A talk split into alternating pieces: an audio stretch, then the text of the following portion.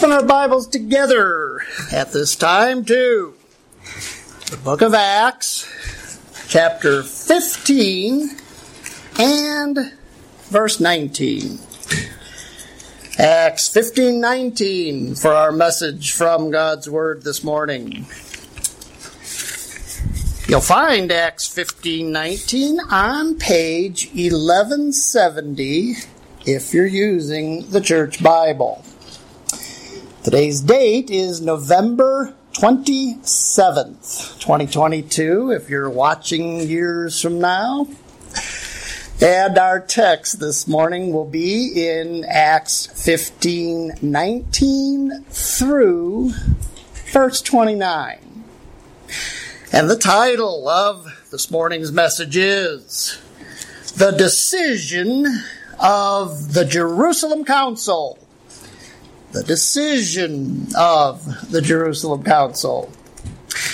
And we begin with the story of a young man who stood up in church during announcements one Sunday and he said, My wife and I have made a difficult decision. We've decided that we don't want children. So if any of you do, we can drop them off at your house after church. All right, then there's the story of a man who made the decision to learn to pick locks. He said it had opened a lot of doors for him. I figured that, so I got one more. A lot of people are unhappy with the government's decision to legalize marijuana. But I want you to know that that decision was made by a high government official. I know, should have kept quit after the first one, right? Okay. Well, speaking of decisions, and especially of official decisions like the one made by that high government official. Here in Acts chapter 15, the Jewish Kingdom Church in Jerusalem convened a council to decide if the Gentiles that the Apostle Paul had led to the Lord had to keep the law in order to be saved. And James, the new leader of the church, is now ready to give the official decision of the Jerusalem Council, as we see in Acts 15 19, where James says, Wherefore, my sentence is that we trouble not those Gentiles which from among the Gentiles are turned to God. Now, before we talk about the decision that James is rendering here, we need to talk about how we know we can trust the decision that James is rendering here. Because if we can't, then you're not saved by grace without the law like you think you are. And the reason I'm asking if James can be trusted is because this past week I was listening to a tape of the first time I taught the book of Acts about 40 years ago. And I heard myself say that James was a usurper who had no business replacing Peter as the new leader of the kingdom church. Now, do you know what a usurper is? It's somebody who seizes an office illegitimately. And when I heard I called James a usurper, I remembered why I called him that. It's because Pastor Stam called James a usurper in his commentary on the book of Acts. And while I really thank, I can't thank God enough for Pastor Stam's um, his influence in my life personally and his pioneering work in the grace message, I can tell you this. He would be the first to tell us to build on what he taught us. And I now know we can trust James's decision because in your first reference, the Apostle Paul didn't call James a usurper. Look what Paul called him in Galatians 1 18 and 19, where he says, I went to see Peter, but other of the apostles saw I none, save James, the Lord's brother. Well, do you see how that verse is calling James an apostle? Now, he wasn't one of the twelve apostles. He was, a, he was what we call an apostle in a secondary sense. But he was an apostle. And Paul wrote that in Galatians 1 by inspiration of the Holy Spirit of God. Well, that means the Holy Spirit thought Paul was an apostle. And as we talked about last Sunday, God Himself must have thought James was an apostle, or He wouldn't have let James write an uh, epistle in the Bible. Now, you might be thinking, well, yeah, but that doesn't prove that James should have replaced Peter as the leader of the 12 apostles and the, the head honcho of the church, the guy who could make official decisions for the church. And that's true, but look what Peter himself called James in Acts, or said about James, I should say, in Acts 12 16 and 17. Now, what's happened there in Acts 12 is an angel just busted Peter out of, out of prison. and Peter's talking to the disciples, and he said, Go show these things unto James and to the brethren. Well, if Peter didn't recognize that James was the new leader of the church, he would have just said, Go tell the brethren about this, right?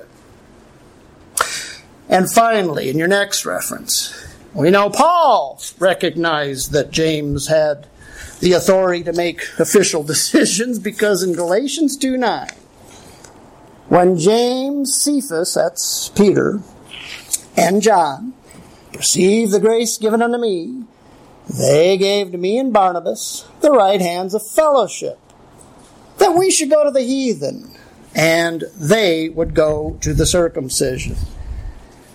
Now, I doubt that Paul would have shook hands with James and made that agreement with James if he thought James had no authority to make official decisions and agreements like that. You know, from that verse there, you can even tell that Paul thought James was the leader of the 12 apostles because he mentions James first out of those three apostles, even before he mentions Peter.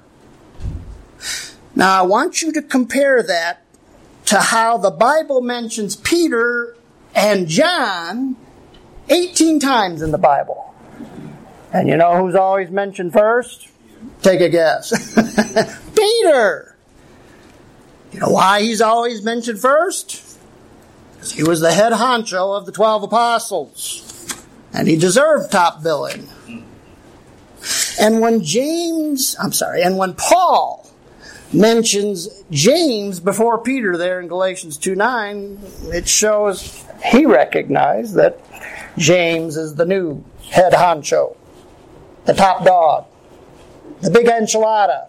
The big cheese. Oh, wait a minute. That sounds like Wisconsin. We don't want to encourage any Green Bay Packer fans here. But listen, all of that proves there was a new sheriff in town, and it was James. And the bottom line is we know we can trust the decision that James made because he made the right decision.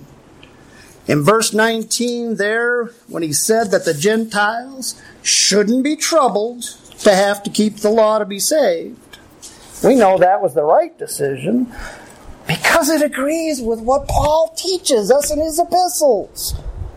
And he's the apostle of the Gentiles. All right, having rendered that decision, there was something that James was concerned about, something he talks about in verse 20 in your Bible, where he says, Well, we don't have to trouble them, but we should write unto them that they abstain from pollutions of idols, and from fornication, and from things strangled, and from blood. James says, well, they don't have to keep the law, but they should abstain from these things. But the question here is why would James think the Gentiles would have to be told not to worship idols? I mean, in order to get saved, they must have done what the Thessalonians did in your next reference when they got saved. Paul reminded the Thessalonians, ye turned to God from idols to serve the living and true God. Well, if that's what these Gentiles did too, why would James think they would go back to worshiping idols if they turned to God from idols? well, I can't be sure. But I think it was because James knew that throughout the Old Testament, the Jews combined the worship of God with the worship of idols. Look at your next reference where a Jewish woman said in Judges 17:3, I dedicated the silver unto the Lord to make a graven image and a molten image.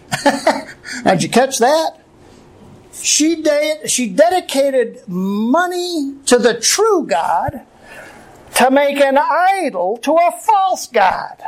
Something the Bible says not to do. And if you know your Bible, you know that went on throughout the Old Testament.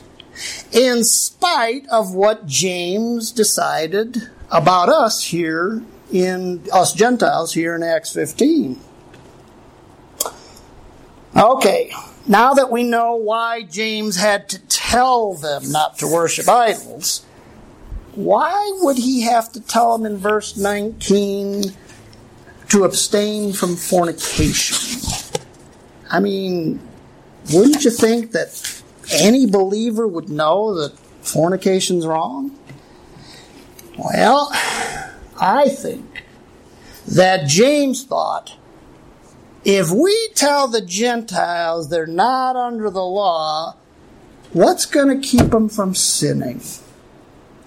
I think that he thought what a lot of Christians still think today that grace is a license to sin. And I think that the, well, actually, I know in your next reference, that's what the Corinthians thought. Because Paul had to write them and say in 1 Corinthians 5, there's fornication among you, and you are puffed up, and have not rather mourned.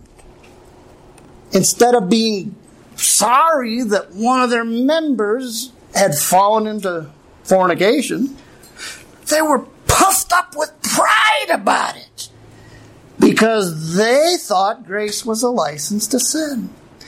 They thought God had given them a religion that was much more advanced than He gave the Jews with that stodgy old law that said you couldn't commit fornication.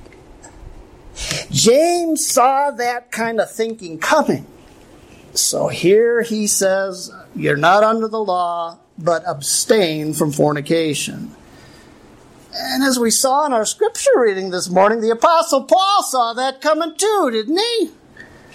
That's why he dealt with it in Romans chapter 6. after talking for five chapters about how we're saved by grace without the law. Listen, folks, you should abstain from any and all sin that gives the grace of God that saved you a bad name. Amen? But there in verse 20, why would James also say that they sh- should abstain from things strangled?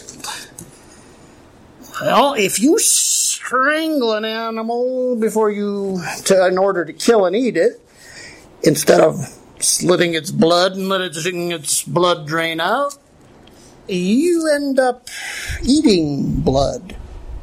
And the law of Moses said not to eat blood. But that raises another question. Why would James tell him not to eat blood if he was agreeing that the Gentiles weren't under the law? Is he saying they still have to keep some of the law, even though that's what a lot of Christians today say, you know? They know that they can't deny what Paul says in Romans 6 that we're not under the law but under grace, but they still want to put you under some laws, like the not eating blood one. But listen, as we read on, the next verse does not say that they shouldn't eat blood because the law says they shouldn't eat blood. Verse 21 says they shouldn't eat blood. For Moses of old time hath in every city them that preach him, being read in the synagogues every Sabbath day. James is telling those Gentiles not to eat blood because it would offend Jews who were still under the law and went to the synagogue every Sabbath day to hear the law. Now, if that kind of reasoning sounds familiar, it should, because it's what our Apostle Paul tells us in Romans 14, verses 14 to 18. He says there is nothing unclean of itself, and he's been talking about meat. Well, there used to be plenty of meats that were unclean under the law, right? Not anymore. Not under grace. But if thy brother, your Jewish brother or somebody else, is grieved with thy meat, now walkest thou not charitably. Let not then your good be evil spoken of. For the kingdom of God is not meat and drink.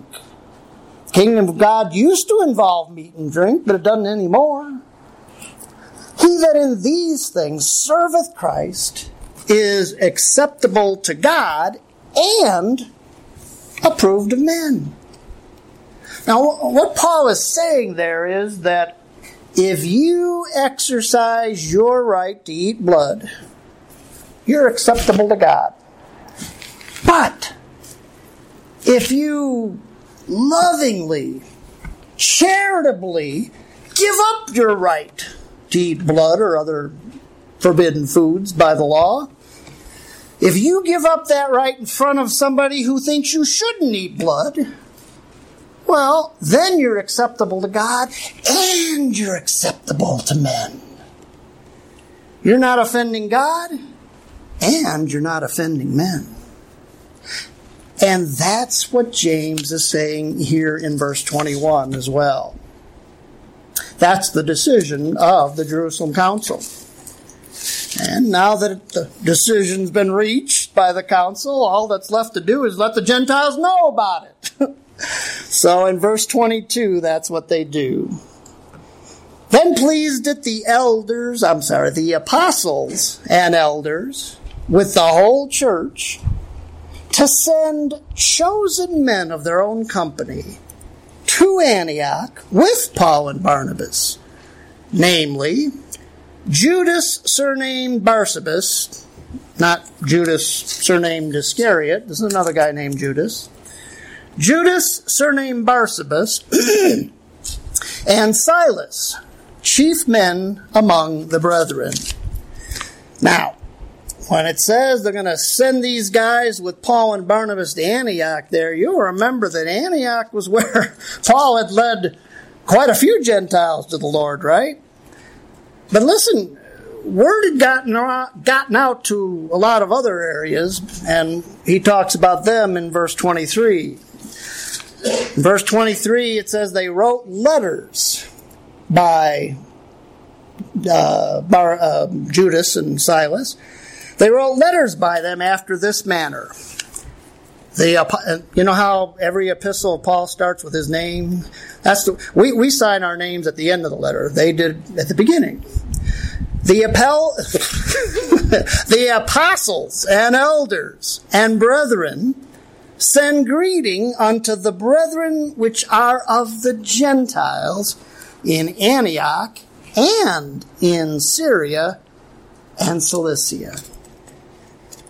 Now, there is an astounding phrase there in that verse that you really shouldn't gloss over. You see where it says, the brethren which are among the Gentiles? Do you know that for the 2,000 years before that, you would never catch Jews like these calling Gentiles brethren? It would have been like having the Ku Klux Klan call a black man brother. But now, a revolutionary dispensational change had taken place with the ministry of the Apostle Paul. And now all believers, Jews and Gentiles, black and white, were brethren in the Lord. And as we read on in the next four verses, we see what those Jewish brethren said to their new Gentile brethren, beginning in verse 24. They said, For as much as we have heard that certain men which went out from us have troubled you with words. Go home and read the beginning of this chapter again, and you'll see what he's talking about. Certain Jews went out from Jerusalem and went to Antioch and these other places, troubling these Gentiles with words, subverting your souls, saying ye must be circumcised and keep the law, to whom we gave no such commandment. Those Jews might have come from Jerusalem, but they did not come from us. They didn't come with any authority to tell you that from us. But for as much as it happened, verse 25, it says, it seemed good unto us, being assembled with one accord in this council, to send chosen men unto you with our beloved Barnabas and Paul, men that have hazarded their lives for the name of our Lord Jesus Christ. We have sent therefore Judas and Silas, who shall also tell you the same things that we're telling you in this letter by mouth. Now, back up in verse 24 when it says those Jews had troubled those Gentiles with words, do you remember when you were a kid and you said, Sticks and stones can break my bones, but words what? can never hurt me. Well, that's true, I guess. Words can't hurt you physically. But according to that, they can trouble your soul. And the words, you have to keep the law, are very troubling to Gentiles who are saved by grace like us, aren't they? When somebody told the Galatians that they had to keep the law, Paul used that same word in Galatians 1 4 to 7. He said, God called you into the grace of Christ, but there be some that trouble you and would pervert the gospel of Christ. The Gentiles had been saved by the gospel of the grace of God, but some troublemakers had perverted the gospel of grace by telling them they had to keep the law. And if you want to know how Paul felt about it, well, he threw that trouble right back at him in your next reference in Galatians 5 10 and 12. He that troubleth you shall bear his judgment, whosoever he be. I would they were even cut off which trouble you. Keeps using that word trouble. Because that's what the law spells for grace believers trouble. And when Paul says that whoever that is that's bringing you that message, he'll bear his judgment, it kind of reminds me of what Maude used to say to her husband on the TV show. Remember that? God will get you for that, Walter. Remember that? Anybody remember? How many remember Maude? You don't remember Maude? There, yeah, okay, a few of you do. All right.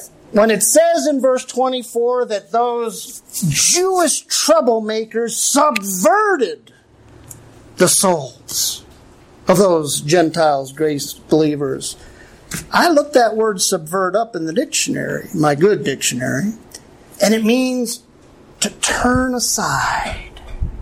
And that's what it means in the Bible, too. Look at Lamentations 3 35 and 36.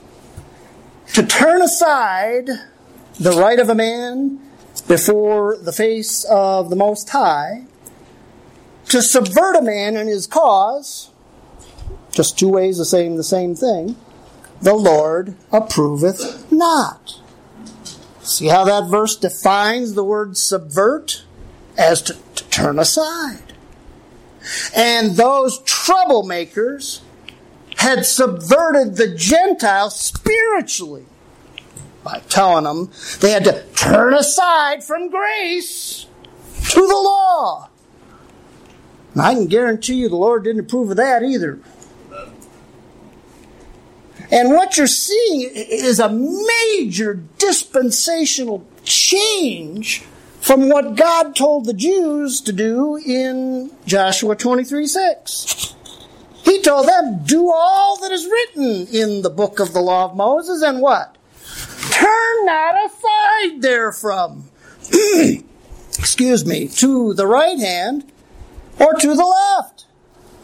God told the Jews to keep the law and not to turn aside from the law. So the spiritual perversion in those days meant turning away from the law. These days, today, it means turning to the law from grace. Do you know what the answer to the subversion of the law is for grace believers? Timothy, in your next reference, he must have had the same problem where he was pastoring, uh, the same problem with the law, because Paul uses that same word subvert when he told Timothy in 2 Timothy 2:14 and 15. Strive not about words, somebody's troubling you with words, to no profit, but to the subverting of the hero, hearers. What's the answer? Study to show thyself approved unto God, a workman that needs not be ashamed, rightly dividing the word of truth. The answer to the perversion of the law is rightly dividing the word of truth. It's the only answer to the law because the law is in the word of truth, right? You just have to remember that not everything in the word of truth is about you. If you don't rightly divide the word, you can't know what spiritual perversion is in the dispensation of grace and the countless pastors that don't know that. They can't know what spiritual perversion is. How serious that is. Well, verse 24 ends by telling those Gentiles that the Jewish leaders had not given those men any commandment to tell those Gentiles that they had to be under the law. But since they did, the Jewish leaders in Jerusalem decided in verse 25 there to send some men with Paul and Barnabas to tell the Gentiles by mouth what they were writing here in this letter. And when verse 26 calls Judas and Silas men who have hazarded their lives for the name of the Lord, let me ask you a question. Who do you think used to threaten their lives before he got saved? Saul of Tarsus. Paul, before he got saved. You know, the guy who was going to be their bunkmate on this trip to, to Antioch and those other areas. I got to tell you, you'd think that Judas and Silas would sleep with one eye open, knowing they had a killer named Paul sleeping next to them. But you know what I know. Paul knew that salvation had melted the murderer's heart of Saul of Tarsus. And they didn't have anything to, hear, to fear from him anymore. Now, the leaders finished their letter in the next two verses, the last two verses of our text, in verses 28 and 29. For it seemed good to the Holy Ghost and to us to lay upon you no greater burden than these necessary things that ye abstain from meats offered to idols, and from blood, and from things strangled, and from fornication, from which, if ye keep yourselves, ye shall do well. Fare ye well. Now, back up in verse 28, we have to stop and ask, how did they know what seemed good to the Holy Ghost? it seemed good to the Holy Ghost to lay upon you no greater burden than. Well, do you remember what the Holy Ghost did when Peter preached to a, a Gentile named Cornelius in your next reference? If you forgot, look what Peter told Cornelius about the Lord in Acts 10 43 to 46 through his name, whosoever believeth in his name shall receive remission of sins. And while Peter yet spake these words, the Holy Ghost fell on all them which heard the word, and the way they knew that he fell on them is they heard them speak with tongues. In other words, as soon as Peter gets done talking about believing on the Lord, they got saved without the law. And the Holy Ghost fell on them to prove they'd gotten saved without the law. And that's how the council knew that it seemed good to the Holy Ghost not to burden the Gentiles with having to keep the law. Don't forget, Peter had told the council about his visit to Cornelius, and James found that very, very convincing. Well, the letter ends in verse 29 by telling them to abstain from all those things we talked about, but did you notice there's a, a little bit of a change there? In verse 29, he told them to abstain from meats that were offered to idols. Now, that's not what he said back up in verse 20. Look across the page in your Bible to verse 20, where James says that we're going to write unto them that they abstain from pollutions of idols. Here it just talks about messing with pollutions of idols. But listen, one of the ways that men worshipped idols was by eating the meat that was offered to them. Pagans love to imitate the Jews, folks. Satan made sure of that. And pagans worship their idols the same way the Jews worship God. Jews would sacrifice an animal on the altar and then let their priests eat the meat, right? Well, pagans worship God, their idols the same way. They'd, they'd sacrifice an animal on the altar and then let pretty much anybody eat the meat. And they tell me that that's still done today. Idols are still worshipped by sacrificing animals to them, and I don't know if that's true or not. But I do know what Paul says about eating the meat offered to idols in your next reference 1 Corinthians 10 27 28. He says, If any of them which believe not, some pagan idol worshiper, bids you to a feast and you want to go, Go. And when you get there, whatsoever is set before you eat, asking no questions for conscience sake, because you know under grace you can eat it. But If any man say unto you, This is offered in sacrifice to idols, obviously it's bothering him. So what does Paul say to do about that?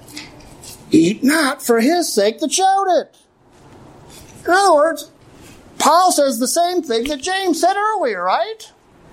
That it's okay to eat things that used to be forbidden under the law, just as long as it doesn't offend believers who would be bothered by it. But look what else Paul told the Corinthians in your last reference in 1 Corinthians 10 28 to 30. Eat not for his sake that showed it, and for conscience sake. Conscience, I say, not thine own, you know you can eat it, but of the other guy. For why is my liberty judged of another man's conscience? For if I by grace be a partaker, why am I evil spoken of for that which I give thanks? Paul says that grace gives us the liberty to partake of things that the law forbids. You can eat those things with a crystal clear conscience. I told you before, I eat these lobster cake thingies that I get from this store in Wisconsin. They're just out of this world yummy. By now, I'm usually tired of it. No, and my conscience doesn't bother me a bit. But Paul also calls on us to be mindful of the conscience of other believers. Just this past week, I hear from believers who have issues with this all the time. Just this past week, I heard from a grace believer, young grace believer, obviously, who thinks that you shouldn't eat lobster or pork because he thinks they're unhealthy and he thinks that's why God told the Jews not to eat them. Well, they might be unhealthy or not. I don't know. The Bible doesn't say. But the Bible does say why God told the Jews not to eat them, and that ain't the reason. but now, the way to convince this brother of that isn't by taking him to lunch at Northwoods, opening the Bible, talking to him about grace, while chowing down on some baby back ribs. Because if you do that, you give him a reason to speak evil of grace. You know, the world says, let your conscience be your guide. And they think that is living on the highest plane imaginable. But it isn't. Paul says to let your brother's conscience be your guide. Now you're talking about living on a high spiritual plane. Amen? You know my what I always say about that song. If you like singing Lord plant my feet on higher ground, just remember it's a prayer. And you're praying to live like that. If the grace of God that saved you means anything to you, though, that's, that's the plane you're going to want to live on. Amen? You know, in closing, have you noticed how a lot of the Bears players, I'm watching the Bears this year as always, uh, on the back of their helmets they've got end racism. Many years ago, a black missionary from South Africa uh, called us at BBS one day to tell us he's in town and he wanted to come visit us. But he said he was going to be arriving late and he needed a place to stay. So on the phone, I told him, well, you can bunk with me, but by the time you get here, I'm going to be asleep. So just go to the motel. I'll leave room key at the desk and let yourself in. Try not to wake me up when you're getting into bed. well, it all went very smoothly. But the next week, as I was telling the midweek Bible study here about it, I made it all sound real dramatic. I said, Last week, while I was asleep in my motel room, a black man entered my motel room.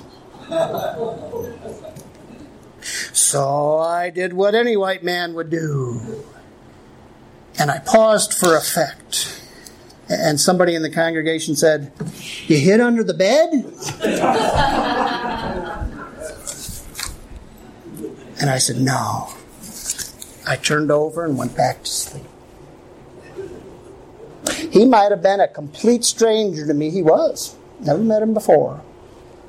But I did not sleep with one eye open. As I would have done with a white stranger, too, by the way. Because I knew the grace of God had made him my brother in Christ. And I didn't have a thing to fear from him. You know, I don't know what the answer to racism, is. The only answer is the Lord Jesus Christ. Let's thank God for that.